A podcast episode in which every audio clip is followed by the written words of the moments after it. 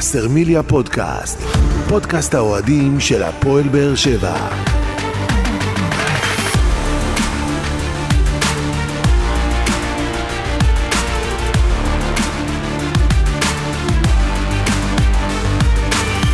שלום לכם וברוכים הבאים לבשרמיליה פודקאסט, פרק 24 בסדרת פודקאסטים שמלווה את הפועל באר שבע לאורך העונה ותנסה להתמקד בנושאים שאתם, אוהדי הקבוצה, תעלו בפנינו בפלטפורמות השונות.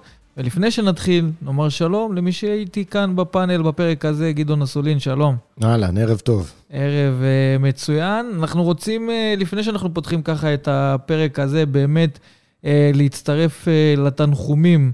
אה, ללכתו, על לכתו של אה, מודי ברון, אה, זיכרונו לברכה, ממש השבוע, אחרי ששמענו ממנו את הכתבה האחרונה בקולו באולפן ליגת האלופות, בגמר, בגמר ליגת האלופות, ובאמת, כשאתה מסתכל אחורה ומבין שזו בעצם הייתה הכתבה האחרונה שלו, זה מקבל תוקף של משמעותי ועוצמתי יותר, כי למעשה זכינו לחוות בפעם האחרונה את הלשון הציורית. נכון. ואת מה שמודי ברון ניסה להנחיל כאן בכדורגל הישראלי, ואני חושב שלא היה קונצנזוס כזה מעולם.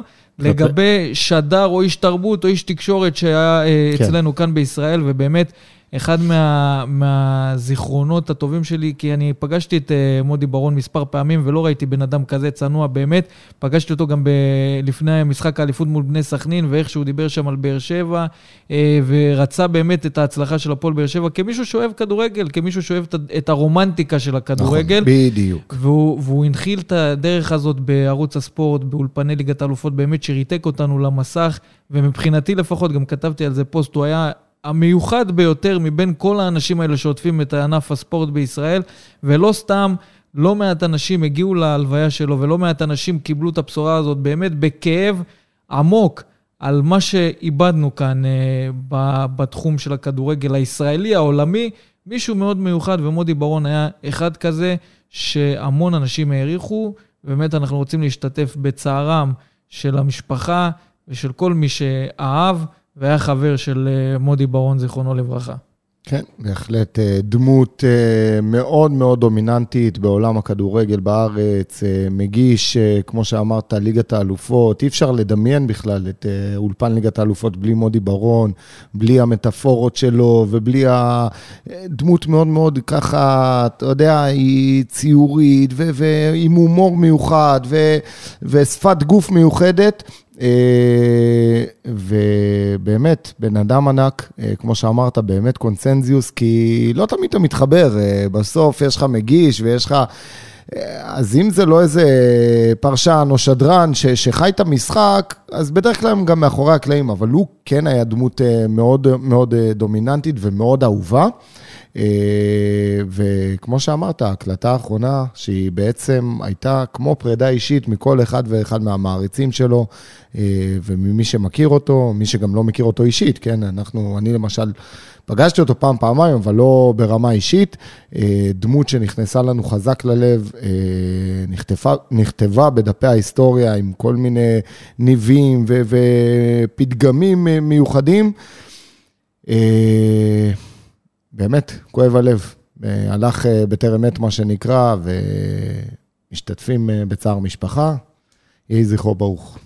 לגמרי, ובמעבר חד, מה שנקרא, עם כל הדברים שדיברנו פה על מודי, בואו באמת נסכם את העונה של הפועל באר שבע. הבטחנו את זה למאזינים שלנו, שנעשה את זה בצורה קצת יותר מורחבת, כי אחרי גמר הגביע התעסקנו בעיקר בגמר הגביע ולא סיכמנו את העונה בצורה אה, טובה. אז בואו נעשה את זה עכשיו, נצלול לעומק של הפרטים, ובאמת בפרק הזה אנחנו נסכם את העונה של הפועל באר שבע מכל מיני זוויות. אז בואו נתחיל. ואיזה עונה? הפועל באר שבע סיימה את עונת 2021-2022 במקום השני בטבלת ליגת העל בכדורגל, שמונה נקודות uh, פחות מאלופה מכבי חיפה.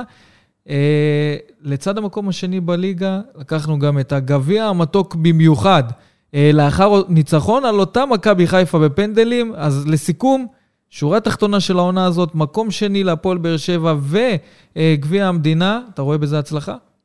הצלחה, הצלחה גדולה, אני רואה בזה באמת הצלחה גדולה. אה, אני לא חושב יש מישהו שהיה מהמר בתחילת העונה, שנגיע אה, להישג כזה.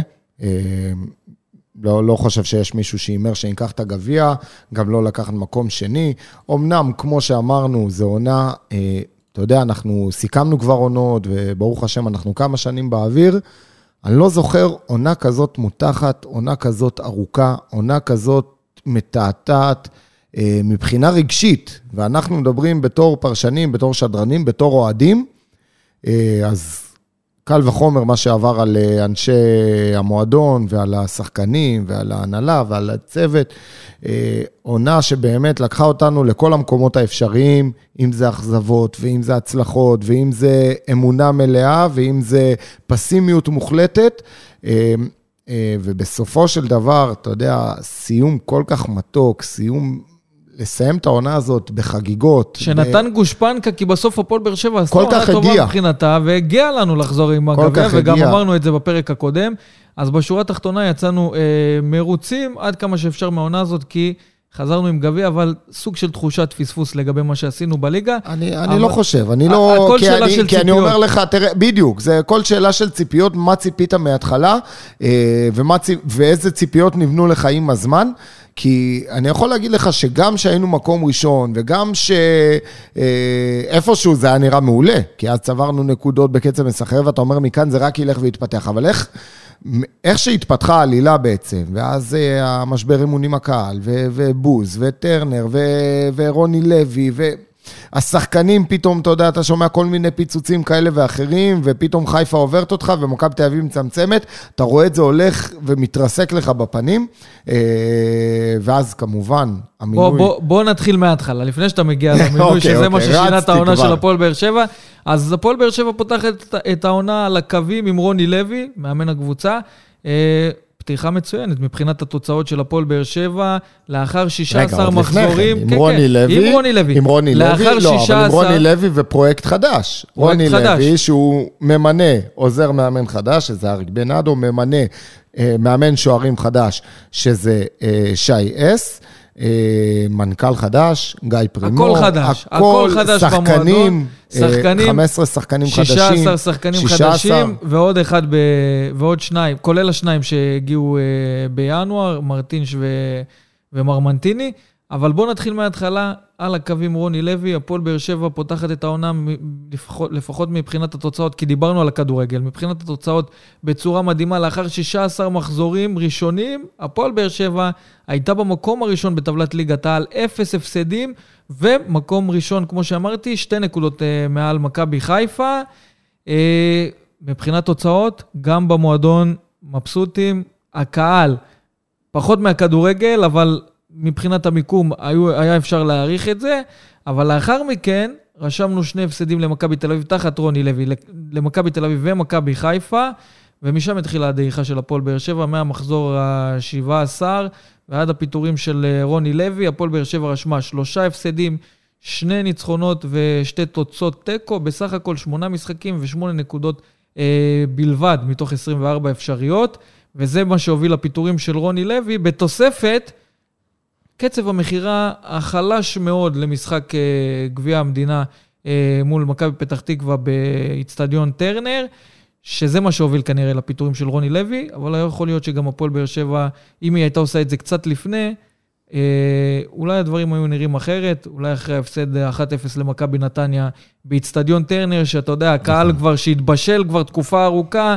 עשה איזה מעשה שם וניסה לזעזע, אבל זה לא כל כך הצליח. יכול להיות שאם באמת היינו עושים את השינוי הזה מוקדם יותר, גם היינו במקום אחר, אבל אי אפשר לחיות באיים. בואו נסכם את התקופה של רוני, אה, מבחינת התוצאות, עד המחזור ה-17 ומהמחזור ה-17.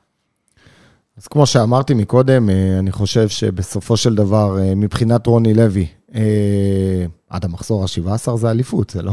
כן. זה באמת בניגוד למרות לכל... שגם היו טענות על הכדורגל של רוני לוי, למרות התוצאות. נכון, נכון. למרות נכון, התוצאות, נכון, צריך להגיד את זה. נכון, היו טענות, ו... ואנשים באמת מראש העריכו את זה, ש... שזה, לא, שזה לא הדרך. אנחנו דווקא... אני, מבחינתי, כל עוד היה תוצאות... אני אישית מודה בזה, שמבחינתי תמיד הסתכלתי על זה שזה סוג של תהליך, ואמרתי, חומר שחקנים טוב יש. החיבור ביניהם הוא נעשה אה, מהר, גם אם, גם אם מבחינה טקטית, גם מבחינת הכדורגל, גם מבחינת ההתקפות, גם מבחינת הגולים, זה היה יותר בשערים נייחים, במצבים נייחים, וזה היה אה, משחקים של 1-0 קטן. עדיין, אמרתי, יש כאן חומר שחקנים טוב, עם הניצחונות מגיע הביטחון. אה, רוקאביצה אז פתאום התחיל לכבוש, הכל כזה התחיל אה, להתחבר אה, בצורה טובה. אה, אבל לא, לא ציפיתי באמת ש, שהעונה תלך למקומות כאלה. אה, גם באותה תקופה, לא, לא חשבתי שניקח אליפות, אבל ידעתי שהפועל באר שבע אה, כן תסיים את העונה הזאת בהתמודדות די טובה מול מכבי חיפה, שהיא המועמדת באותם זמנים לא, הרציניים. אבל לא היה מנוס מלעשות את השינוי הזה בעמדת הקווים, למרות, אתה יודע, הפסדים וזה, הכל בסדר, אבל כל מה שקרה פה מבחינת האווירה מסביב, זה אז, פשוט לא אז... היה בריא להפועל באר שבע, וזה הלך גם לכיוון... לכיוון לא טוב, וראינו את זה גם מבחינת האוהדים שהיו צפויים להגיע על ערב, ערב המשחק, להגיע למשחק מול מכבי פתח תקווה, והיינו רואים יציאים כמעט ריקים לחלוטין אה, בטרנר, שזה משהו שלא רואים במשחק שיש לו גם משמעות אה, מבחינת הגביע. אז אני חושב שכן, הצעד הזה, זה מה ששינה את העונה של הפועל באר שבע, ולמרות התוצאות של רוני לוי שלפני זה, ואחרי היכולת הפחות טובה שראינו, אליניב ברדה, אם אנחנו מגיעים לזה, באמת הפריח את הקבוצה מחדש, הדליק את המועדון, הדליק את הקהל, הדליק את כל מי שסביב הפועל באר שבע, ובאמת ראינו שמהשחקנים האלה, וזה אותם שחקנים, אפשר להוציא גם כדורגל הרבה יותר טוב, וגם להביא גביע בסוף. אין ספק, ובסופו של דבר יש קשר ישיר בין הדברים, כי מה שהראה לרוני לוי את הדלת החוצה, זה מה שהביא לאליניב ברדה בסופו של דבר את הגביע ואת האליפות, וזה האנרגיות. ברגע שהאנרגיות השתנו, ברגע שהאנרגיות השתנו מאנרגיות שליליות לאנרגיות חיוביות ואמונה וביטחון, אז זה בא לידי ביטוי אה, מהקהל, והקהל דחה ועודד, וזה, וזה הרים את השחקנים. שחקנים קיבלו את הביטחון, וכמו שאמרתי, החומר מלכתחילה הוא היה חומר טוב. לא מספיק, עוד פעם, גם אם נסתכל על זה בצורה הכי יבשה בעולם, אם נסתכל היום על הסגל של הפועל באר שבע, אני לא חושב שסגל אה, מספיק טוב לאליפות, ולכן, אה, ובגלל כל הנסיבות שהיו... מה זה לא מספיק טוב, גדעון? כי היית שם. אם לא היית מפספס בפלייאוף העליון, ובאמת משיג את התוצאות, היית יכול לא, לקחת. כי חיפה... כן. לא הייתה ברמה שאתה אומר, אי אפשר להתמודד עם הקבוצה הזאת. לא, אבל אני מדבר, בסוף, יכול לקחת. אני מדבר על הנייר. תחילת עונה, מראים לך את הסגל של הפועל באר שבע, נהדר, יש לנו עכשיו 21, 22 שחקנים, מראים לך את הסגל של, אה, של, אה, של מכבי חיפה. שזה סגל שפחות או יותר רץ, עם צוות אימון שהוא חזק. ש... אה, אה, זה, אז אבל על... במבחן אז... הזמן גם פישל לא מעט פעמים. אז אני אומר, אז על הנייר מלכתחילה, כמו שאמרת מקודם, זה הכל תלוי ברמת הציפיות. על הנייר מלכתחילה, אני לא חושב שיש מישהו אחד בקהל הפועל באר שבע שאמר, תשמעו, הסגל הזה ירוץ לאליפות העונה. או ירוץ וייקח גביע ויסיים מקום שני, שזה גם מבחינתי זה הישג מדהים. בהתאם לנסיבות, בהתאם למה שקרה בדרך, בהתאם לכל השינויים, ואגב, הזכרת את השליפה מהמותן של אלונה, שהביאה ו- וחיפשה את הזהות. היא, היא, היא אמרה, איזה מהלך יקרב לי את האוהדים בחזרה, כי היא הרגישה את המשבר ימין, היא הרגישה את האדמה רועדת. והיא שלפה מה, מה, מהבוידם את אליניב ברדה ואת אה, מאור מליקסון, שזה היה מהלך אדיר, אבל על הדרך, ואנחנו שוכחים להזכיר אותם, על הדרך חזרו עוד כמה, עוד כמה אנשים שמזוהים עם המועדון הזה ושהביאו הצלחה. אז קודם, קודם כל זה גיל לבנוני, בסדר? שלא יצא לנו להזכיר, אבל מבחינת ייעוץ מנטלי, אני חושב שמבחינה מנטלית, השחקנים של הפועל באר שבע איבדו את זה משהו בדרך, ובסופו של דבר אני מסתכל תוצאות. מאז שהוא הגיע, הפועל באר שבע אה, חזרה למסלול הניצחונות, חזרה, ל, ל, לא יודע על מסלול הניצחונות, אבל חזרה לדרך הישר, חזרה ל, ל, לדרך הנכונה, ובסופו של דבר הביאה הישגים, החזירה את, ה, אה, את אה, לוקאס. לוקאס בתחילת העונה. אני אומר עוד פעם, אנשים שחזרו העונה, ובסופו של דבר אה, אה, יש להם השפעה. שלא הזכרנו אותם יותר מדי במהלך העונה, אבל כמובן שכמו שאמרת, שהקלף החזק זה היה אליניב ברדה על הקווים, לצידו של מאור מליקסון, עם כל הכבוד למחלקת הנוער, שבאמת זה דבר חשוב, וה, וגם שם היה סוף טוב, כי הקבוצה, קבוצת הנוער בסופו של דבר אה, נשארה. ולא דיברנו על זה בכלל, אנחנו עוד נעשה פרק שמתמקד... לא, אני אומר, בסוף היא נשארה בליגה, וזה מאוד מאוד מאוד חשוב למועדון, אז הרווחנו מכל הכיוונים. כי גם בסופו של דבר לא נוצר נזק במחלקת הנוער לכאורה. עזוב, שעל העונה הזאת צריכים לתת דין וחשבון, ו- וצריכים, לא, לא, לא לתת דין וחשבון, לא נהיה יותר מדי דרמטיים, אבל צריך לעשות שיעורי בית ולחשוב. להבין איך הגענו לשם, זה מה שצריך להבין. בדיוק, זה נקודה אדומה, נקודה סופר אדומה, אבל עצם העובדה של אליניב ברדה ומאור מליקסון, ואף מאמן אחר, אני חושב, אה, שהיה במשבצת הזאת, לא יכל להביא את ההישג הזה. כי, כי החיבור הזה... הביא את האקסטרה. החיבור הזה הביא את האקסטרה, והחיבור הזה ניצח את הגמר וניצח את החצי גמר עוד לפני, ובפלייאוף גרם החיבור הזה גם הביא, אה, גרם לנו לעבור את מכבי פתח תקווה בגביע, שמשהו שלא היה קורה אילולא, אנחנו לא יודעים אם, כן? אבל מדהים, רוב, רוב, שינוי, רוב המסקנות ש... הלכו לשם. נכון, והרוח השתנה, השתנתה פה בפחות מ-24 שעות. אתה גם... יודע, יצא לי לדבר עם, עם אנשים שמנהלים את מכירת הכרטיסים, אבל אנחנו צריכים להבין שבחמש שעות, כן? מאז ההודעה על אליניב ברדה, בחמש שעות, 4,500 כרטיסים נמכרו למשחק שעד לפני זה, משהו כמו שבוע, קנו רק 2,000 איש. שזה אומר עד כמה השינוי הזה היה מאוד משמעותי וחיבר מחדש את הקהל אה, של הפועל באר שבע. נסכם את העונה הזאת בליגה מבחינת מספרים, מקום שני, 70 נקודות, מאזן שערים 53 לעומת 30, אה, 20 ניצחונות, 6 הפסדים ו-10 תוצאות אה, תיקו. כמעט שליש מהמשחקים נגמרו בתיקו. כן, תוצאות תיקו, ואתה יודע, כל פעם, כמו שאמרת... היה חסר לנו אמרת, תמיד אמרת, את האקסטרה. אמרת למה, למה לא יכלנו באמת לקחת אליפות, אז גם על הנייר הסברתי שמקודם, מבחינתי לפחות, הציפיות לא, לא היה שנתמודד באמת על האליפות, אולי באמת נהיה קבוצת צמרת, כי, כי ביחס לשאר הליגה באמת הסגל הוא טוב, אבל לוקח זמן לתלכיד הזה להתחבר. אה, אה, אבל גם היה לנו הרבה פספוסים, ופספוסים כאלה לא צריכים לקרות בדרך, והם קרו, ובסופו של דבר, במבחן התוצאה, מכבי חיפה... חיפה לקחה, למרות כל הפספוסים גם שלהם בדרך. אז מי אה, הצטיין, מי אכזב ואת מי גילינו בעונה הזאת? רגע, אבל אני רוצה שנייה אחת לפני.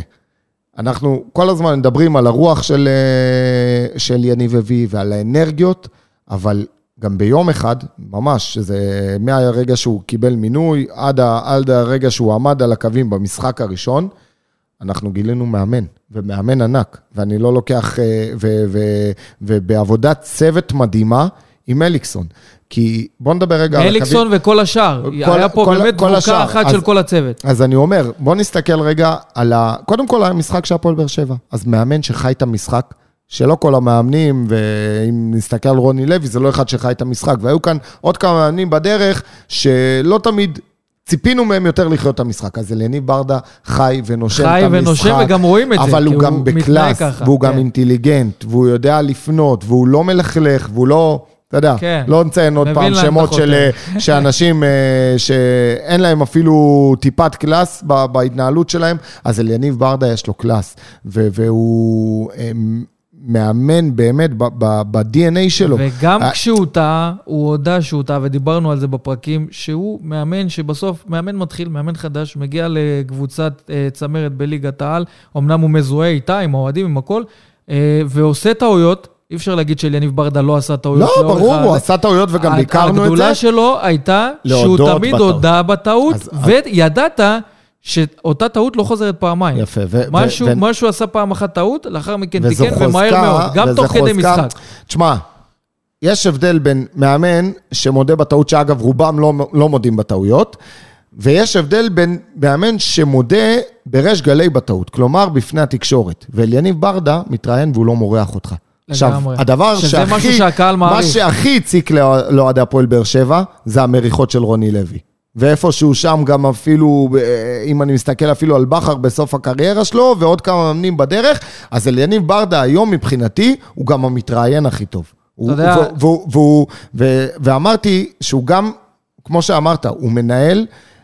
הוא לא רק מנהל את המשחק וחי את המשחק בצורה מופתית, הוא מנהל גם את, את חדר ההלבשה, והוא מנהל את הספסל. לגמרי. הוא מתייחס לשחק... כל הסגל, ל, הוא, כל הוא, הסגל. הוא שומר חם את כל שחקני הספסל, והוא מדבר איתם. גורדנה וקלטיס ומרטיש ומישהו שלא שותף, אז הוא הולך ומדבר איתו. כל אלה הרווחת בזכותו. והוא, והוא לוחש הרבה לשחקנים, והוא מרגיש אותם, והוא חם, והוא מחבק אותם, ויש להם איזה מורת כבוד כלפי יניב ורדה, אתה רואה אותם שהם מסתכלים עליו, זה משהו שבאמת אי אפשר לתאר, כי אתה אומר, בואנה, עד לפני יומיים הוא היה שחקן מן המניין, זה לא איזה מאמן שעשה קריירה מטורפת ועכשיו הוא מגיע, ואז אתה אומר...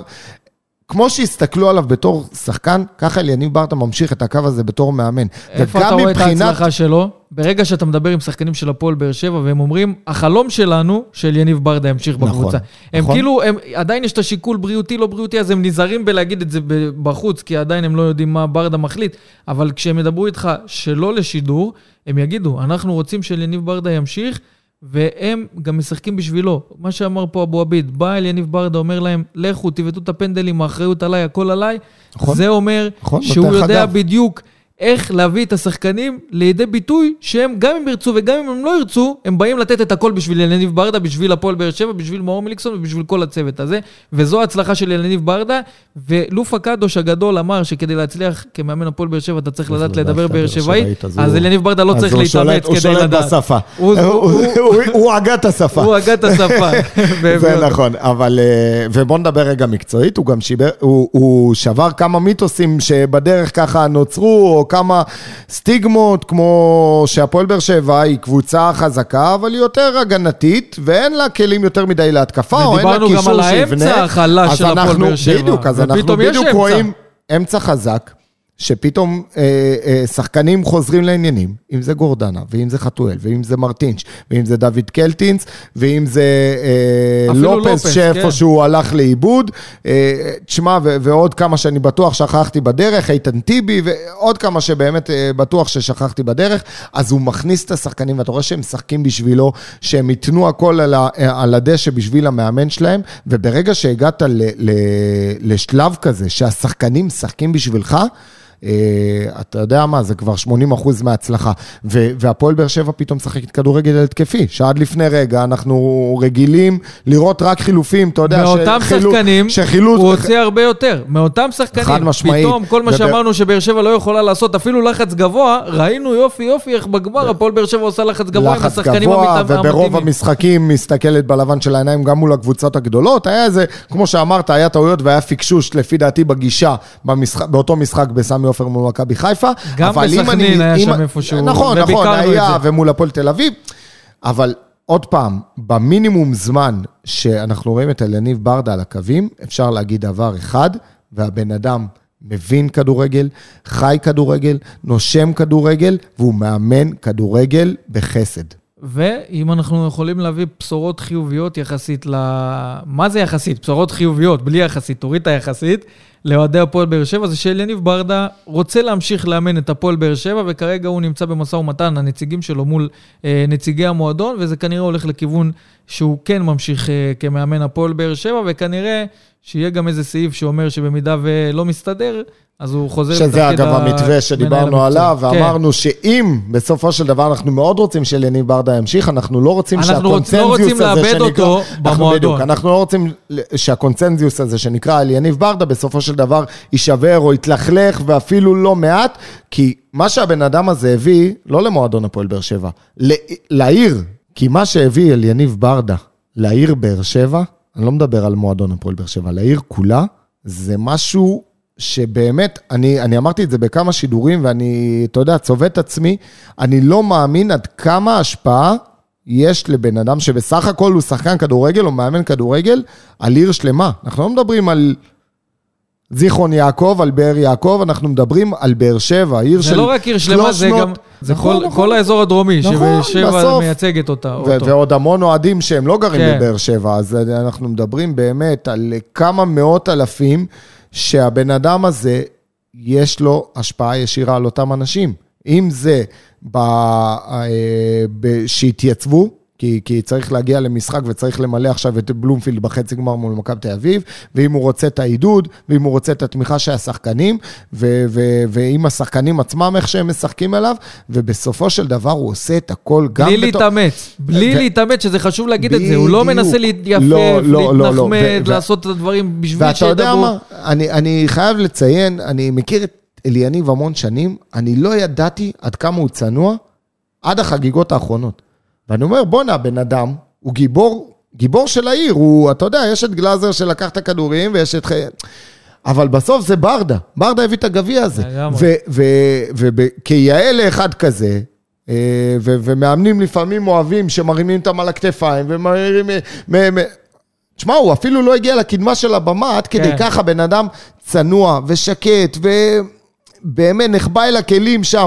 רצה רק שהשחקנים ייהנו ויחגגו ויצטלמו עם הגביע. אני לוקח במסיבת העיתונאים של אחרי הגמר את זה שהבן שלו שם ישב עם כל העיתונאים, וכזה נרדם, וכדי שזה לא יקרה, גלאזר מדבר, ואליניב ברדה מכוון את הבן שלו לשים את הראש על איזה עיתונאי, והבן שלו אומר, הבן. שלו כאילו לא רוצה, אז הוא מנסה לשכנע אותו בשפת הסימנים, שתשים את הראש, הכל בסדר, אני פה איתך. אז תבין, זה הדברים הקטנים, כן, אבל מראה על אנושיות, כי זה קורה גם במסיבת עיתונאים של אחרי גמר גביע. באמת משהו שאליניב, בלי להתאמץ, עושה את הדברים כמו שהם, אנושיות מדהימה, ואני רק מקווה שהקהל של הפועל באר שבע, בעונה הבאה, עם אליניב ברדה, וכנראה שזה מה שיקרה, יישאר על הקווים של הפועל באר שבע, יזכרו את הדברים ולא ימהרו לשפוט ולא ימהרו לבקר, כי בסוף לא, אליניב זה- זה אליניב, וצריך להעביר פשוט את המסר שהוא פה בשביל לעשות טוב, ואם הוא לא מצליח, הכל בסדר, אפשר להתקדם הלאה, פשוט צריך לשמור על אליניב כמישהו שמאוד מזוהה עם הפועל באר שבע, שהוא מזוקק בתוך המועדון, ואין מה לעשות, הלב שלו אדום, הלב שלו באר שבעי, ואנחנו צריכים אותו במערכת כמאמן, כמנהל מקצועי, לא משנה מה, אליניב ברדה זה מילה נרדפת אה, להפועל באר שבע. חד משמעית, והוא גם תמיד ייזכר בתור אחד ש... ששם אותנו על המפה, בסדר? זה אותו שחקן שהגיע מחו"ל, שאנשים כבר חשבו שהוא די סיים את הקריירה, ו... ואמרו, יאללה, בא ככה לסיים פה, ועוד כמה עונות, להרוויח כמה אלפים, ו... ו... ולסיים, ולתלות את הנעליים. הבן אדם בא עם, אה, עם חזון ובא עם שאיפות, ו... ויותר מהכל, ניפץ את תקרת זכוכית הזאת, ש... כל הכוכבים, כל, הגד... כל, הכ... כל הכוכבים וכל העונות הגדולות שאחרי זה הגיעו בזכותו. אז באמת, הכל, הכל, הכל זה הוא, ושאפו גדול לאלונה, שיודעת לשמר בסוף את ההון האנושי הזה, שנקרא אליניב ברדה ומאור מליקסון, ואפילו אביתר אילוז, ובאמת אנשים שמזוהים עם מועדון ו- ומחוברים לקהל ומחוברים לעיר. יאללה, בוא נתקדם, גדעון. אז בואו נתקדם. דיברנו, דיברנו על יניב ברדה, אני חושב ש... אפשר לדבר עליו עוד הרבה, אתה אומר. אפשר עוד לפחות ארבעה, חמישה פרקים.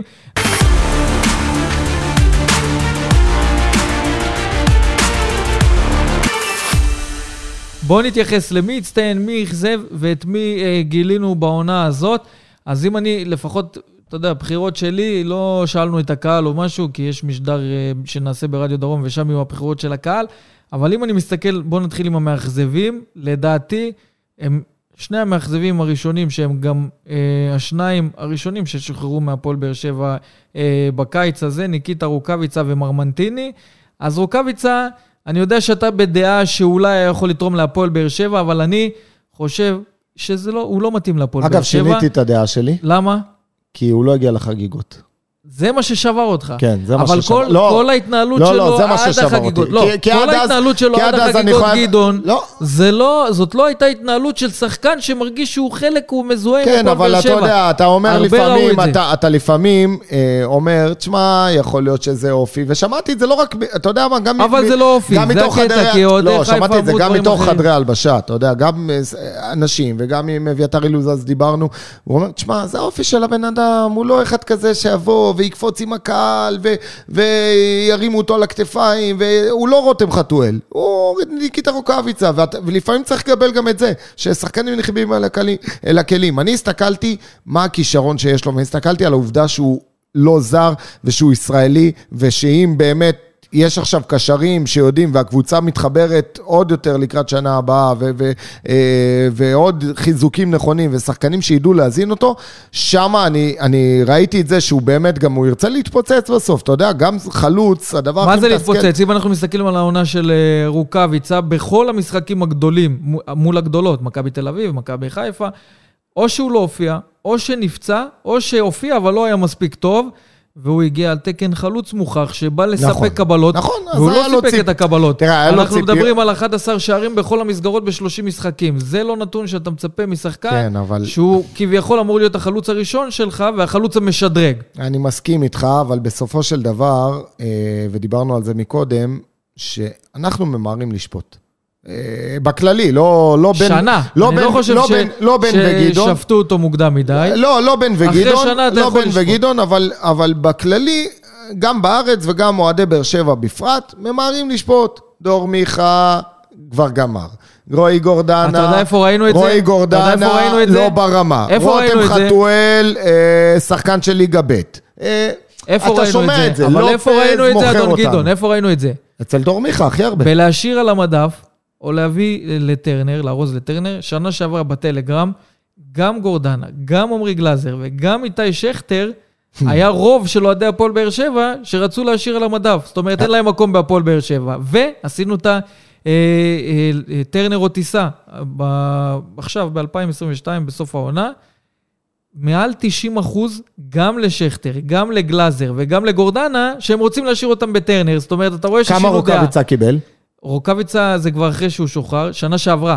שנה שעברה שהביאו אותו, היה לא, רוב של אוהדי הפועל באר שבע שרצה אותו. היה- הוא בא כמלך אבל שערים. אחרי שהוא כבר שוחרר, העלינו את היה הסקר, מקבל לא אולי רצו. לא רצו. לא רצו לא רצו אותו בכלל. אבל, זה, אחרי ששנה שפטו אותו. יפה, אבל רגע.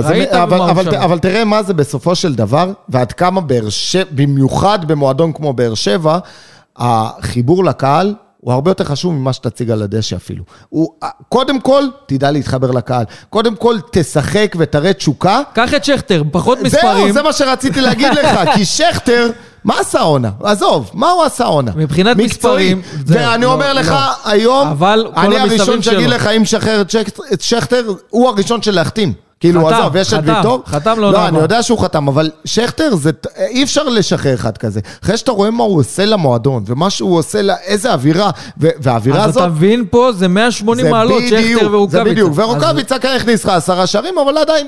זה לא אז- זה, אז- זה לא זה מבחינת זה- כל זה החיבור לא- הזה. אבל אני אומר לך ש- ש- שאם הוא היה, אה, מה ששבר אותי אישית, שהוא לא הגיע לחגיגות, ירד לי ממנו לגמרי, כי מבחינתי, בואנה, היית כאן שנה שלמה, לא משנה, מסיים, לא מסיים. אה, יש גם עוד כמה שחקנים שהם בטוח לא המשיכו, והם יודעים שהם לא המשיכו, ועדיין הגיעו וחגגו, ו- גאנם. והצטלמו, נכון. קייס גאנם, לא, אה, אה, לא, ידע שהוא לא ממשיך והגיע. נכון. אבל בוא נתייחס למאכזב השני. אה, מבחינתי, אם אתה רוצה להוסיף מאכזבים, אתה יכול, אני פשוט... זה. תראה, מרמנטיני אני- אני, מרמנטיני, אני. לא... אז רגע, קודם כל הגיע כרכש ממש האחרון של חלון העברות, שעה וחצי לפני הגונג, אה, של, לפני סגירת חלון העברות. חשבו שהוא בעצם ישדרג את הפועל באר שבע. אתה יודע, מביאים רכש כזה באמצע העונה, מישהו שגם עשה משהו בחדרה.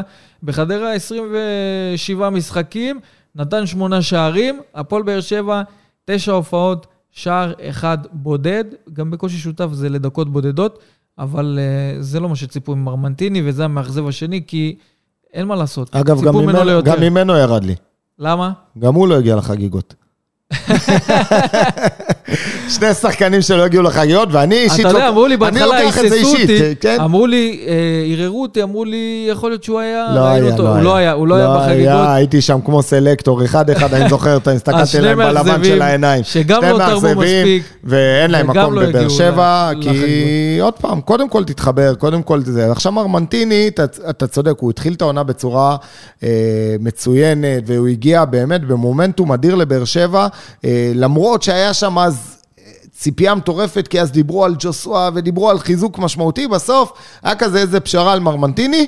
אני בתוך תוכי כן האמנתי שבמיוחד של יניב ברדה לקח את המושכות, אחד כזה שידעו לחבק אותו, ידעו לשחק איתו, אה, זה יביא, יניב את התוצאות. אני חושב שכל הסיפור הזה, ושפתאום הוא היה צריך לעשות עוד בדיקות, והוא כמעט איזה חודש לא שיחק שם, זה הוריד לו את הרוח מהמפרשים, זה, זה בא לידי ביטוי בשפת גוף שלו, זה היה בא לידי ביטוי, ב, באמת, הוא... הוא לא, הוא, לא, הוא, לא, הוא לא נכנס לעניינים בבאר שבע, ובסדר, בסוף הוא תופס אה, משבצת של זר, בניגוד לרוקאביצה, אגב, שדיברנו. אני, אבל אני לא שוב... הוא בא לחצי עונה, אני לא ציפיתי ממנו מצד שני למה, אם שהוא היה יעשה... מצליח... אה, נכון, היה אבל לא ציפיתי. ממנו שהוא יעשה הרים גבוהות. אמרתי, כן, זה יכול להשתלב, אבל לא אחד כזה ש... שיסחוף אחריו את הקבוצה. אה, אני חושב שדווקא את המאכזב שלי אני אשים על... רציתי בהתחלה להגיד לך אנסה, כי אנסה... אה, הכל עניין של ציפיות. בדיוק. אבל אנסה יצר את הציפיות לעצמו, כי אנסה התחיל את העונה בצורה מצוינת, והוא היה כמו אס בקונפרס ליג, ובסופו של דבר... היה חד, היה נראה חד. כן, ובסופו של דבר הוא איבד את הביטחון לגמרי, אבל אי אפשר לשכוח לו את החצי גמר והגמר, שהוא נתן שם משחקים אדירים, ו- והוביל את ההתקפה של באר שבע, ואני אני, אני מבחינתי הוא סיים בטעם טוב. להגיד לך אם אני משאיר אותו, אני לא חושב, כי הוא... אז כנראה שבמועדון חושבים אחרת ממך, יודע, כי הם אה, כי- כי מתכוונים להשאיר אותו. כי הוא גם בן אדם חיובי, הוא עובד קשה, ומאמינים בו, יודעים שיש לו את הכישרון, את הפוטנציאל. אבל כמו שאמרת, אנחנו בסוף שופטים במספרים, והמספרים שלו מאוד מאכזבים העונה, אבל אני דווקא אשים, יניח את המאכזב שלי על אה, שגיב יחזקאל, אה, למרות שעבר פציעות ונעדר לא מעט העונה, לא אני- לא אני נתן חושב- תרומה. לא נתן תרומה. למעט אה, הגול שם מול מכבי נתניה, אתה יודע, כן. היה לו, היה לו, היה לו, אבל- נכון, גול בין- מול מכבי נתניה, ופעמיים הוא גם עשה איזה מהפך, שהוא הוא היה חתום על המהפך. עדיין זה שחקן שמבחינת כישרון, אני חושב שהוא יכול להפיק מעצמו הרבה יותר. אה, בוא נגיד שאם רואים את ההצלחה של דין דוד במכבי חיפה, אז יחזקאל לא נופל מאותן ציפיות. כן, הם לא משחקים באותה עמדה, דין דוד משחק אה, אבל יותר שניהם- חלוץ שפיץ. שניהם היו ו- כוכבים נוצצים כן, באשדוד, אבל, אבל, שבסוף אבל בוא תשווה אותו לחתואל. שחתואל קיבל הרבה פחות אה, דקות ממנו לדעתי, והביא תפוקה אדירה, ושיחק בצורה יותר משוחררת, ו- ולשניהם יש כישרון ברגליים. יחזקאל גם יש לו בעיטה מחוץ לרחבה, ו- ויש לו את הדריבל הזה שראינו אותו לא אז פעם. איך אתה באמת מסביר. את זה? איך אתה מסביר את זה?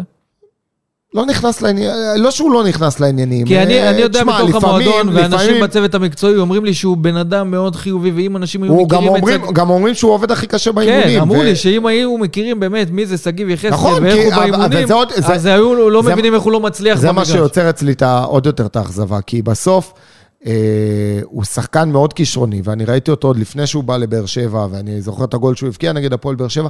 זה שחקן מאוד מאוד כישרוני, שבמיוחד שהיה לך אינפלציה שם של אה, חלוצים, ו- ו- והיה מצב ש- שחיפשנו מי יוביל את ההתקפה של הפועל באר שבע, אז אה, ציפיתי שדווקא שגיב יחזקאל ייכנס לעניינים. ולצערי זה לא, זה לא קרה. אה, אגב, אני לא הייתי משחרר אותו, בגלל הכישרון שיש לו, בגלל החיבור שלו. גם ישראלי, הוא לא תופס מקום של... לא, אבל הוא חלק, מה, חלק מה, מה, מה, מהחדר הלבשה, אוהבים אותו, הוא שחקן שאני... אבל עדיין מצפים לפריצה אני של שגיב יחזקאל. אני זה עוד לא קרה בהפועל אני באר שבע, והוא כבר עשה יותר מעונה שתיים. אני, אני גם חושב שהיא תבוא. אני חושב שהיא תבוא, אני חושב שהוא יתחיל את העונה הבאה כשחקן ספסל, לא כשחקן אה, מוביל בהרכב, אבל, אה, אבל היא תבוא. יבוא הזמן של שגיב יחזקאל והוא גם יתפוצץ. טוב, בואו נדבר הלאה ונסתכל על המצטיין, וגם בעמדת המצטיין של הפועל באר שבע בעונה הזו, היו לא מעט, כל, כל אחד תפס חלק אחר בעונה שהיית אומר, בואנה, זה הבנקר של הפועל באר שבע, ובזכותו הפועל באר שבע קיימת. אם אנחנו נדבר, קודם כל נוציא את מיגל ויטור, כי הוא רמה בפני עצמו. רגל ויטור זה מצטיין של כמה עונות כבר, אי אפשר, את זה. אתה יודע, זה לא... ש... זה לא פייר כלפי שאר השחקנים לשים אותו במצטיין, כי באמת, זה מעל הליגה. מעל אבל, הליגה. אבל אם אנחנו נסתכל, היה, הייתה פתיחת עונה מצוינת של רמזי ספורי. נכון.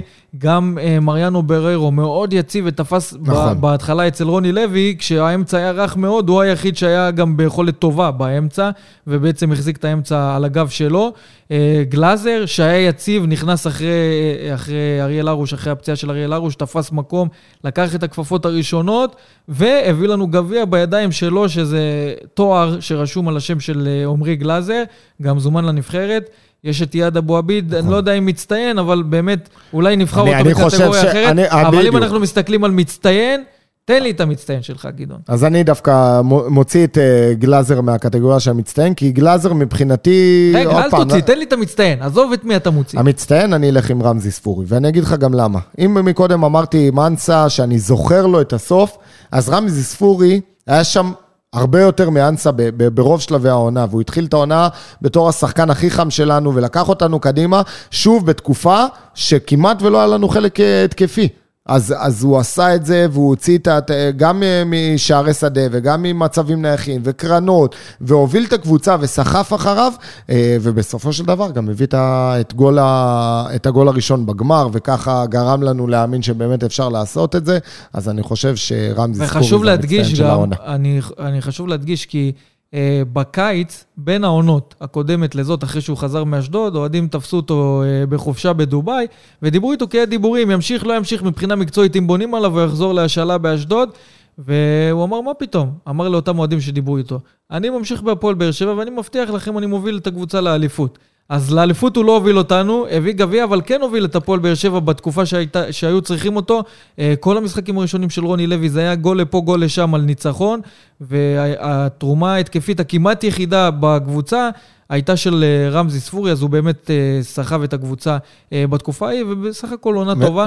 וזה עוד יותר מחזק, כי כשרמזי ספורי הגיע, אז uh, אתה יודע, בסוף uh, היה לך שם שחקנים בסגל שעל הנייר היו אמורים להוביל הרבה לפניו, אם זה דור מיכה, ואם זה דוד פטרוצ'י, ש, שעל הנייר, אתה אומר, בואנה, היה מנצ'רסטר יונייטד, היה ברומא. אה, אה, היה שם באמת ככה צפיפות באמצע. ואתה אומר, טוב, רמזי ספורי, אני חשבתי שזה סטייל קייס גאנים כזה, שהוא יהיה בסגל, יהיה משלים, אני לא יודע, ובסופו של דבר גם נראה אותו מושאל לעוד איזה עונה או משהו כן. כזה, אני חשבתי בסופו של דבר שלשם זה ילך, ומבחינתנו הוא טרף את כל הקלפים. נכון לגמרי, אבל המצטיין שלי, למרות שאמרתי שמיגל ויטור זה רמה בפני עצמו, אני הבנתי שהפועל באר שבע בלי מיגל ויטור, היא לא אותה הפועל באר שבע, אין מה לעשות, איך שלא תסתכל על זה כשהוא בהגנה... בוא'נה, אתה עושה לי תרגיל, אמרת לי בוא נוציא אותו ועכשיו אתה בוחר בו? לא מוציא אותו, כי רציתי לפרגן לעוד שחקן מלבד אה, מיגל ויטור. אבל אם אני מסתכל על מיגל ויטור, אז מה שהוא עשה העונה בהפועל באר שבע זה מה שהוא עושה בעונות האחרונות. כל חוליית ההגנה, ואתה יודע מה? לא רק חוליית ההגנה, כל המשחק ההגנתי של הפועל באר שבע, שזה גם הקשרים האחוריים, נכון. הקשרים שבצדדים, זה מיגל ויטור. עורף חזק. זה מיגל ויטור. כי הוא בסופו של דבר מנהיג את, ה... את משחק ההגנה של הפועל באר שבע, וראינו מה קורה, כשלהפועל באר שבע אין את מיגל ויטור, זאת לא אותה הפועל באר שבע, גם מבחינה הגנתית וגם מבחינה התקפית, כי הוא משרה ביטחון על כל החוליה ההגנתית של הפועל באר שבע ועל השחקנים הקדמיים שלה. אז מבחינתי, מיגל ויטור, קל, ברור, ברור, אם אתה נותן לי את האופציה הזאת, אז הייתי איתך. זה שבחרת ברמזי, אני לא יודע איך עשית את זה, אבל... פרגנת לשחקן נוסף. אה, אה, תראה, בסופו של דבר, אה, יש, אה, כשאומרים ששוער זה חצי קבוצה, אז מיגל ויטור זה חצי קבוצה בהפועל באר שבע, וזה נכון מהיום שהוא הגיע, תוציא את הפציעות שלו שהוא נהדר, וגם אז ראינו את החיסרון המשמעותי שלו. אה, ומה שעוד יותר יפה, כשבתחילת העונה הסתכלנו, אמרנו, וואו, איזה מדהים, איזה, איזה קאדר של בלמים יש לנו. וכולם שם ברמה של אה, נבחרת, אם זה איתן טיבי, שבא ממכבי תל אביב, וזה חתם, ו... ויד אבו עביד, שגם ידענו שהוא שם עולה בהפועל תל אביב, לא ידענו עד כמה הוא יהיה טוב, וגם הזכרת אותו, אבל נרחיב עליו עוד מעט.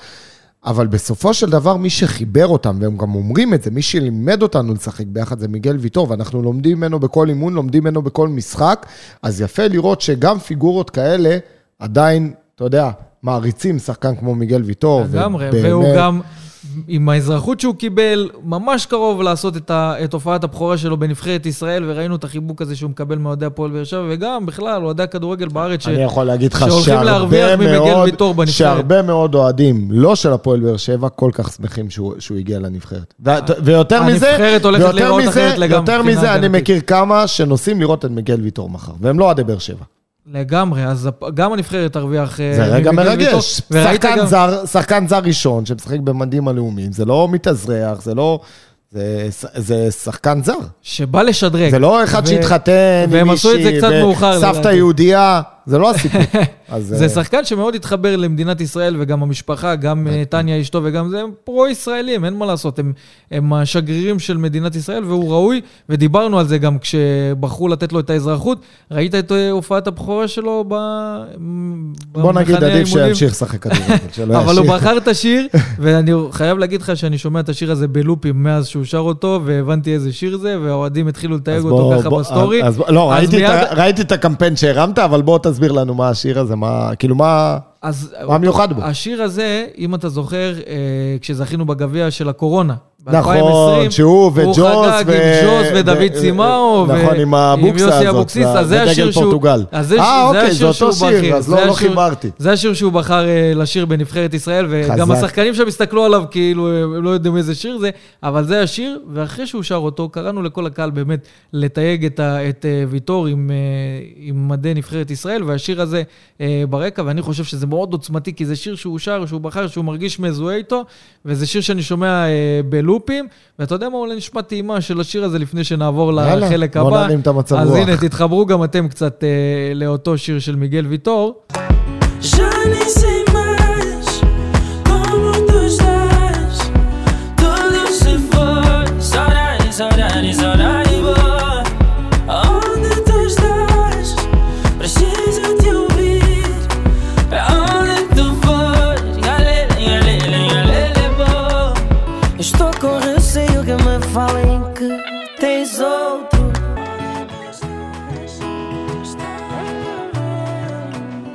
ועכשיו, גדעון, הגיע הזמן לעבור לתגלית העונה, אז את מי גילינו? תן לי את שלך, אחר כך אני אתן את שלי.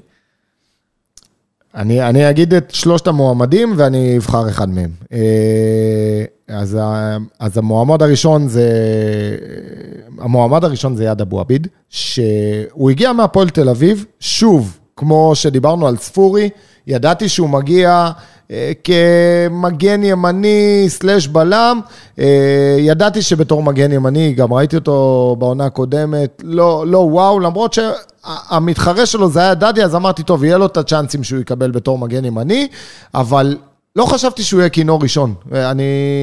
והיה לו גם איזה רגע בעונה שהוא ירד לספסל גם, ואמרתי, טוב, יאללה, זה הרמה, יש את איתן טיבי, יש את חתם, יש את ויטור. אה, בסופו של דבר, אה, גם אם חסר מגן ימני, אז חתם יוסט ימינה, ואז יד אבו עביד די ייעלם לנו. יד אבו עביד, מהרגע, אני אקח את זה מהרגע שברדה ככה נכנס, למרות שעוד לפני כן היה לו... לפני, מה עוד? מכבי חיפה בסמי עופר, שם כבר התחילו הניצוצות. לא, בסדר, עזוב, כפנדלים וזה, אבל אני מדבר כ, כמשחק שלם, שאתה אומר, בואנה, השחקן, כמעט אפס טעויות, אה, ולא רק זה, הוא מוביל את ההגנה, והוא, כל כך דומיננטי, והוא הוא משחק באגרסיביות ובתשוקה, ומטאטא שם כל אחד שעומד מולו, אה, ובאמת התאהבתי בו, באמת ואתה התאהבתי יודע, בו. לא שמענו ממנו הרבה, ובפרק האחרון עשינו את הראיון נכון. איתו, ואין אוהד של הפועל באר שבע, אתה יודע כמה אוהדים תפסו אותי, שלחו לי הודעות, לא משנה מה, על הפרגון ליד אבו עביד, וכמה הם התחברו נכון. לדברים שהוא אמר שם. זאת אומרת, לא מכירים אותו, דיברנו על זה שאין נכון. לו לובי בתקשורת לו ואין לו פרגונים חיצוניים, אבל הבן אדם בא לעבוד, והוא מדבר בגובה העיניים, וגם אומר שהוא בא לעבוד, בגלל זה התחברו אליו הרבה מאוד אנשים. אה, בחרת בו כתגלית? לא, אמרתי שזה המועמד הראשון. המועמד הראשון, אז אה, תן לי את אז- השני. אז, אה, אז אה, יד אבו עביד זה הראשון, השני זה רותם חתואל, ש... שבאמת במינימום... תגלית? כתגלית, מה, ברור כתגלית. כי כי- ראינו, לא, עוד ראינו לפני, אותו, אבל תמיד הוא היה, אתה יודע, שחקן כזה שפה ושם ונכנס, והרבה הרבה אוהדים של הפועל באר שבע פסלו את רותם חתואל וחשבו שאין לו מקום גם בליגה רוני, גם לאומית. רוני פסל אותו, נכון, מה? נכון, אז בוא תראה מה פספסת, ורותם חתואל בסופו של דבר אה, הוא והראה. איזה כישרון הוא, ובאמת, אני אומר, אה, כל פעם שהוא קיבל הזדמנות, וכל פעם שהוא עלה, הוא עשה שינוי. אם זה בישול, ואם זה מהלך מסוכן, וגולים, ומלך שערי הגביע, אה, חמישה שערים. היחיד שמלך שערי הגביע, אין, אין, אין דרך אחרת ל- ל- להסביר את זה.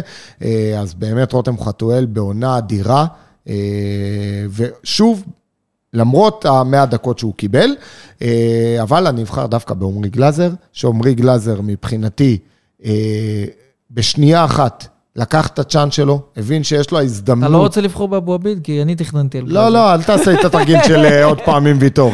אני בוחר בעומרי גלאזר, שבסופו של דבר גם חתם עונה, שהוא גם נבחר כשוער המצטיין של העונה, חתם את העונה בפינאלה בצורה הכי מתוקה, הכי יפה, והביא בשתי ידיו עם, אה, עם תצוגת תכלית בגמר הגביע, ותצוגת תכלית אה, שיזכרו אותה לדורות בפנדלים. עם אה, שלושה עצירות, שלוש עצירות מארבע בעיטות, אה, שזה מטורף, מטורף, מטורף.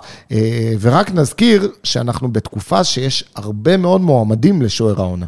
בסדר? זה אומר שבאמת יש לך את ג'וש כהן, ויש לך שם דניאל פרץ, ויש לך, את, יש הרבה שוערים צעירים וג'רפי, הרבה שוערים צעירים שיכולים איפשהו כן לתת קונטרה. אז uh, אני חושב שעמרי גלאזר נתן עונה אדירה ולקח את אז בוא, ההזדמנות בוא, בשתי אני רוצה ידיו. להגיד לך למה... ושוב, המתמודד שלו היה אריאל הרוש, שלא נשכח אז את זה לשנייה. אני רק רוצה להגיד לך למה הוא גם uh, תגלית העונה שלי, עמרי גלאזר, כי אתה יודע, היה בנס ציונה, היה במכבי חיפה, ראית אותו בסדר, שוער, שוער עתיד, גם דיברו עליו שהוא שוער עתיד, שהוא יכול להיות אחד מהמובילים של נבחרת ישראל בעתיד, אבל בפועל לא ראית איזה משהו שאתה אומר, זה עמרי גלאזר, זה שוער שיכול להוביל קבוצה להצלחות, לתארים. וכשהוא קיבל את ההזדמנות אה, אחרי אה, אריאל הרוש, אחרי הפציעה של אריאל הרוש, ראינו קצת את ההססנות, אם אתה זוכר, הקהל אה, שרק לו פה ושם בוז על זה שהוא מתמהמה בהוצאת הכדורים, ו...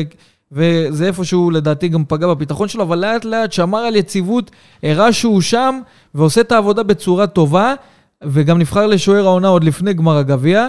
אבל לדעתי מה שקרה בגמר הגביע, אתה יודע, יש רגעים כזה לכל כדורגלן, לכל שוער, לכל מי שחלק מהענף הזה, שעושה שינוי, והשינוי שקרה אצל אה, עמרי גלאזר, מבחינתי, שילך איתו עוד שנים קדימה, ולדעתי הוא קנה את המקום שלו כאן בהפועל באר כן, שבע בצורה חד ואנחנו חיפשנו משמעית. גם שוער צעיר זה מה שהוא שירוץ עשה איתנו כמה בפנדלים שנים בגמר קדימה. הגביע.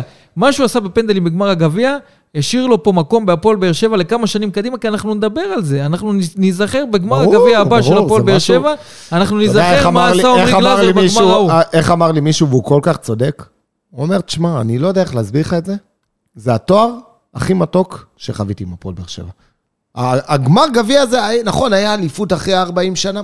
הוא אומר, הגביע הזה היה בו משהו מיוחד, היה בו משהו מותח עד השנייה האחרונה, היה בו משהו של הראש בראש מול מכבי חיפה, היה בו משהו על יוקרה, היה בו...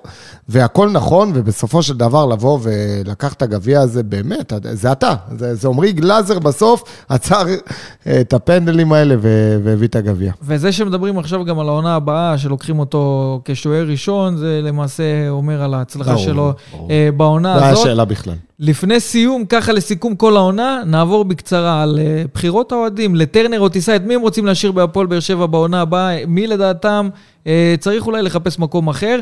אז בואו נתחיל, גדעון. אז בואו נתחיל עם אלה שקודם כל אוהדי הפועל באר שבע אומרים את אלה, תשאירו בשורה הראשונה של הפועל באר שבע בעונה הבאה, עם למעלה מ-90% מההצבעות של אוהדי הפועל באר שבע שרוצים שהם יהיו גם בעונה הבאה בהפועל באר שבע, אז קודם כל, גלאזר, שים לב, 99.9 אני מת- אחוזים. אני מת לראות את לזה- ה-0.1 אחוז הזה שלא רוצה לראות את גלאזר בעונה הבאה. אין, חד משמעית, לא היה דבר כזה, באמת. אין סקר שיש לך כזה רוב מוחץ. ונראה לי גם הוא בטעות נלחץ לו, אתה יודע, אה, טיסה. שמע, זה מטורף. בררו מעל 90 אחוז, אבו עביד, שכטר, חתואל, מיכה ורמזי ספורי, למעלה מ-90 אחוז מאוהדי אגב, מיכה זה. יפה, כי, כי מיכה, היה הרבה מחלוקת לגביו מבחינת האוהדים. אני, מבחינתי, מיכה צריך להני, להוביל את הפועל באר שבע בעונה הבאה, כי זה באמת שחקן כישרוני, שהוא צריך לחזור לעניינים. אז הם, הם קונצנזוס לגבי השחקנים האלה. אוהדי הפועל באר שבע, וחשוב להגיד, למעלה, ממוצע של 3,500 הצבעות. זאת אומרת, לא מעט מאוהדי הפועל באר שבע לקחו חלק בהצבעות האלה, ואני חושב. שזה מדגם די מייצג נכון, לדעות. האוהדים. אה, בואו נמשיך. עם אחוזים נמוכים יותר, אז אני רוצה לראות, גדעון, מה אתה חושב? אה, לופז, טרנר או טיסה? לופז, אה, אני מבחינתי טרנר. אה, בוא, בוא אני אעשה איזה הקדמה קטנה. אני חושב שהפועל באר שבע, יש לה תלקיט טוב. אולי חלק יחלקו עליי, אני חושב שהפועל באר שבע יש לה תלקיט טוב. היא יצרה, אה, קודם כל, חדר הלבשה מאוד בריא, וקבוצה מגובשת, וקבוצה שבסופו של דבר, כמו שאמרנו, סיימה את העונה בצורה טובה. זה אומר שבעונה הבאה, אתה בא כבר עם ביטחון, אתה בא עם דחיפה, אתה בא עם איזה חיבור שיש. אה, לא יהיה נכון מבחינתי לעשות יותר מחמישה גג, גג, גג, שישה שינויים, בסדר? אה, ו... ו...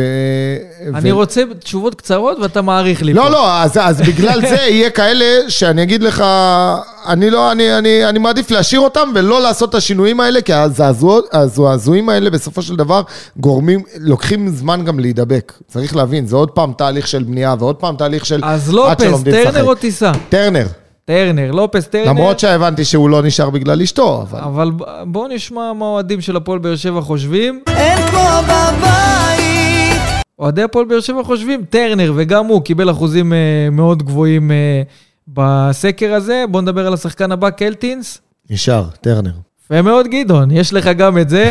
אני גם חושב שיש לו מקום להישאר בהפועל באר שבע, בעיקר בעקבות כל מה שהוא עשה בעונה הזאת, וכל פעם שקראו לו לדגל, אז הוא באמת נתן מעצמו, וזה שחקן שטוב לחדר ההלבשה.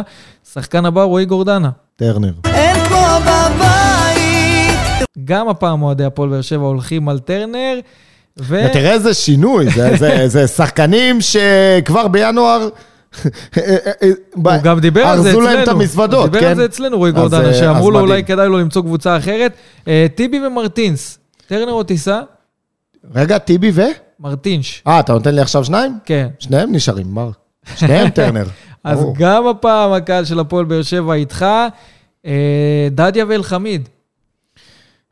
אה, דדיה קודם כל טרנר, כי שחקן בית, אני לא חושב שהוא צריך להיות כמגן מוביל, שיילחם על המקום שלו, אבל לא ברמה של לשחרר אותו. אני חושב שבסוף אנחנו שוכחים, גם הוא וגם יוספי הביאו שני גביעים, היו שותפים להצלחה, אה, מתחשלים. יש להם עוד הרבה מה לשפר. אני לא חושב שהם אה, אנטי או לא ברמה, אני לא, לא בדעה הזאת. אה, לגבי אלחמיד, כישרונית, כמובן שטרנר, לצערי, אני לא רואה אותו ממשיך, אני לא חושב שהוא רוצה להמשיך. אני, אני חושב שהוא שידר את זה לא פעם, ו- והוא סיים את זה בטעם טוב. בוא נגיד ככה, ב- אם, ב- אם. אם חאתם אל-חמיד יהיה בהפועל באר שבע בעונה הבאה, זאת תהיה הפתעה בלתי רגילה, אני- למרות אני שיש לו אופתע, חוזה. אני אופתע, אני, אני, עוד פעם, אז אני חושב שטיסה באה על כורחי, זה לא מה שאני באמת רוצה. אני רוצה שכמובן אלחמיד יישאר, כי הוא באמת בין הישראלים המובילים מבחינתי, במיוחד בתפקיד שלו, אבל, אה, אבל לצערי, אני לא חושב שזה יקרה. אז אוהדי הפועל באר שבע, בין 70 ל-80 אחוזים, גם אצל דדיה וגם אצל אלחמיד, חושבים שהם צריכים להישאר בהפועל באר שבע, אבל שוב, כמו שאמרנו, יש גם עניינים שהם לא מקצועיים כן. נטו, וכנראה שיהיה מאוד קשה להשאיר את אה, חאתם אלחמיד בעונה הבאה. אה, וגם אם זה יקרה והוא יישאר, לא בטוח שבתפוקה שאנחנו רגילים לראות ממנו, כי אתה יודע, שחקן שהוא אה, פחות מרוצה ממעמדו, לא בטוח בסוף כשאתה מגיע שייתן למקום. העבודה ואתה לא בלב שלם, אז בחירות נוספות שהן על הקשקש. אני חייב להגיד לך, על הקשקש, אתה צריך להבין לאן זה הולך. צריך להיות מרוכז. אז בואו נתחיל, יוספי ואריאל הרוש. ש... אה, יוספי עוד פעם, אין שאלה לדעתי, טרנר. אה, לגבי אריאל הרוש, אותו, אותו טיעון, אה, כמו שאמרתי על אלחמיד, שחקן שמאוד, אה, שוער שמאוד הייתי רוצה שיישאר, הייתי מאוד שמח שיהיה לנו כמו העונה, שני שוערים, שבמיוחד, שגם יש להם חיבור ויש להם שאלה רוח אם אתה טובה רואה את ביניהם. אריאל הרוש ממשיך בהפועל באר שבע שוב מה- כשוער מה- שני, בדיוק, שמתמודד על ב- מקומו, כי מה- זה כבר לא... מהנסיבות, מהנסיבות, הוא בעצמו לדעתי לא ירצה להישאר, אז אני לא חושב שהוא יישאר. אז בשני המקרים, גם יוספי וגם הרוש, רוב להשאיר בטרנר בין 50 ל-60 אחוזים. רוב קטן אמנם, זה, זה מראה על... כי מבחינה על- מקצועית כן, אין שאלה בכלל, אני. חושב לגבי שניהם. אנסה ואספריה. אנסה, טיסה, מבחינתי. אה, אספריה, טרנר, אבל אני אתן לך כאן איזה, איזה טוויסט קטן, להקשות, איזה אה? טוויסט קטן בעלילה, אם מייעדים אותו כמגן ימני.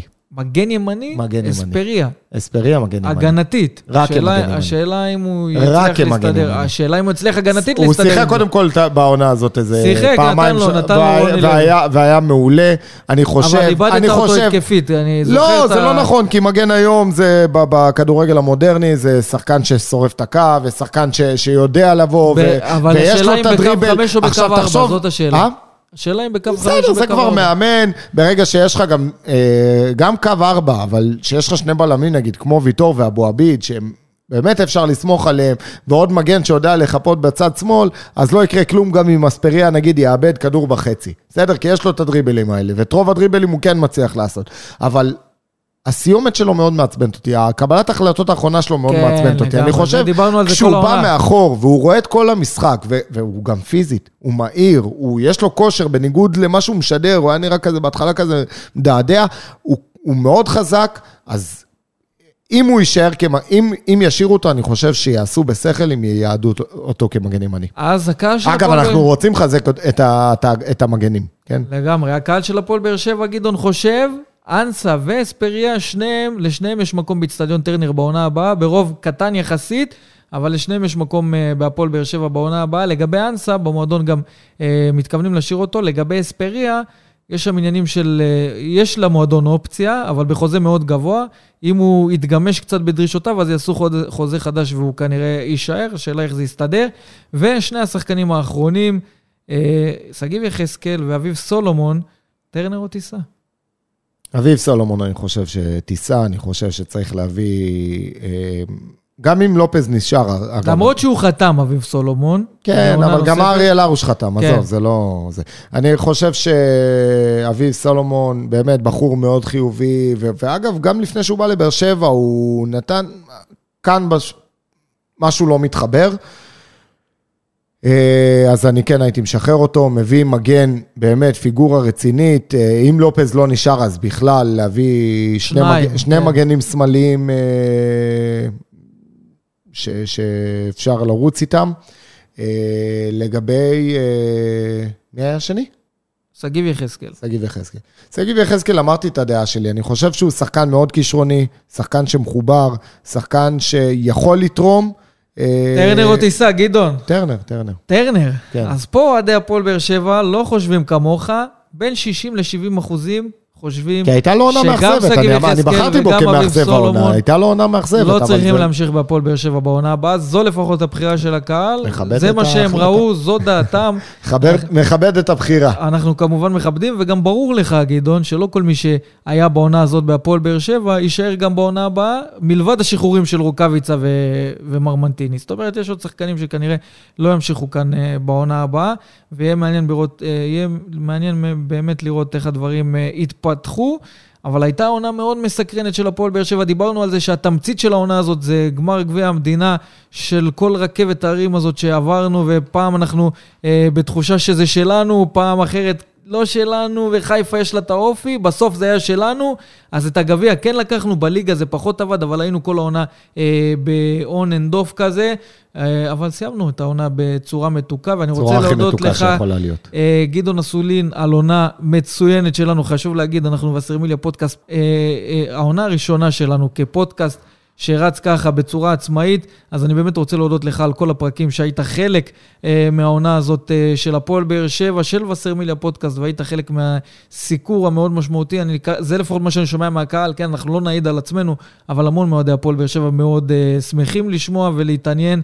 אה, בדברים שמקיפים את הפועל באר שבע, וסרמיליה פודקאסט זה חלק מהם, אז אני רוצה להודות באופן אישי. בשמחה, ותודה רבה לך בכלל, שהרמת את העמותה הזאת יחד עם דור שוקר ו- וירון, ועוד כמה אנשים טובים אה, ונפלאים אה, שבדרך עשו דבר גדול, שנקרא וסרמיליה. אני היום בתור גוף ש... ש... ש...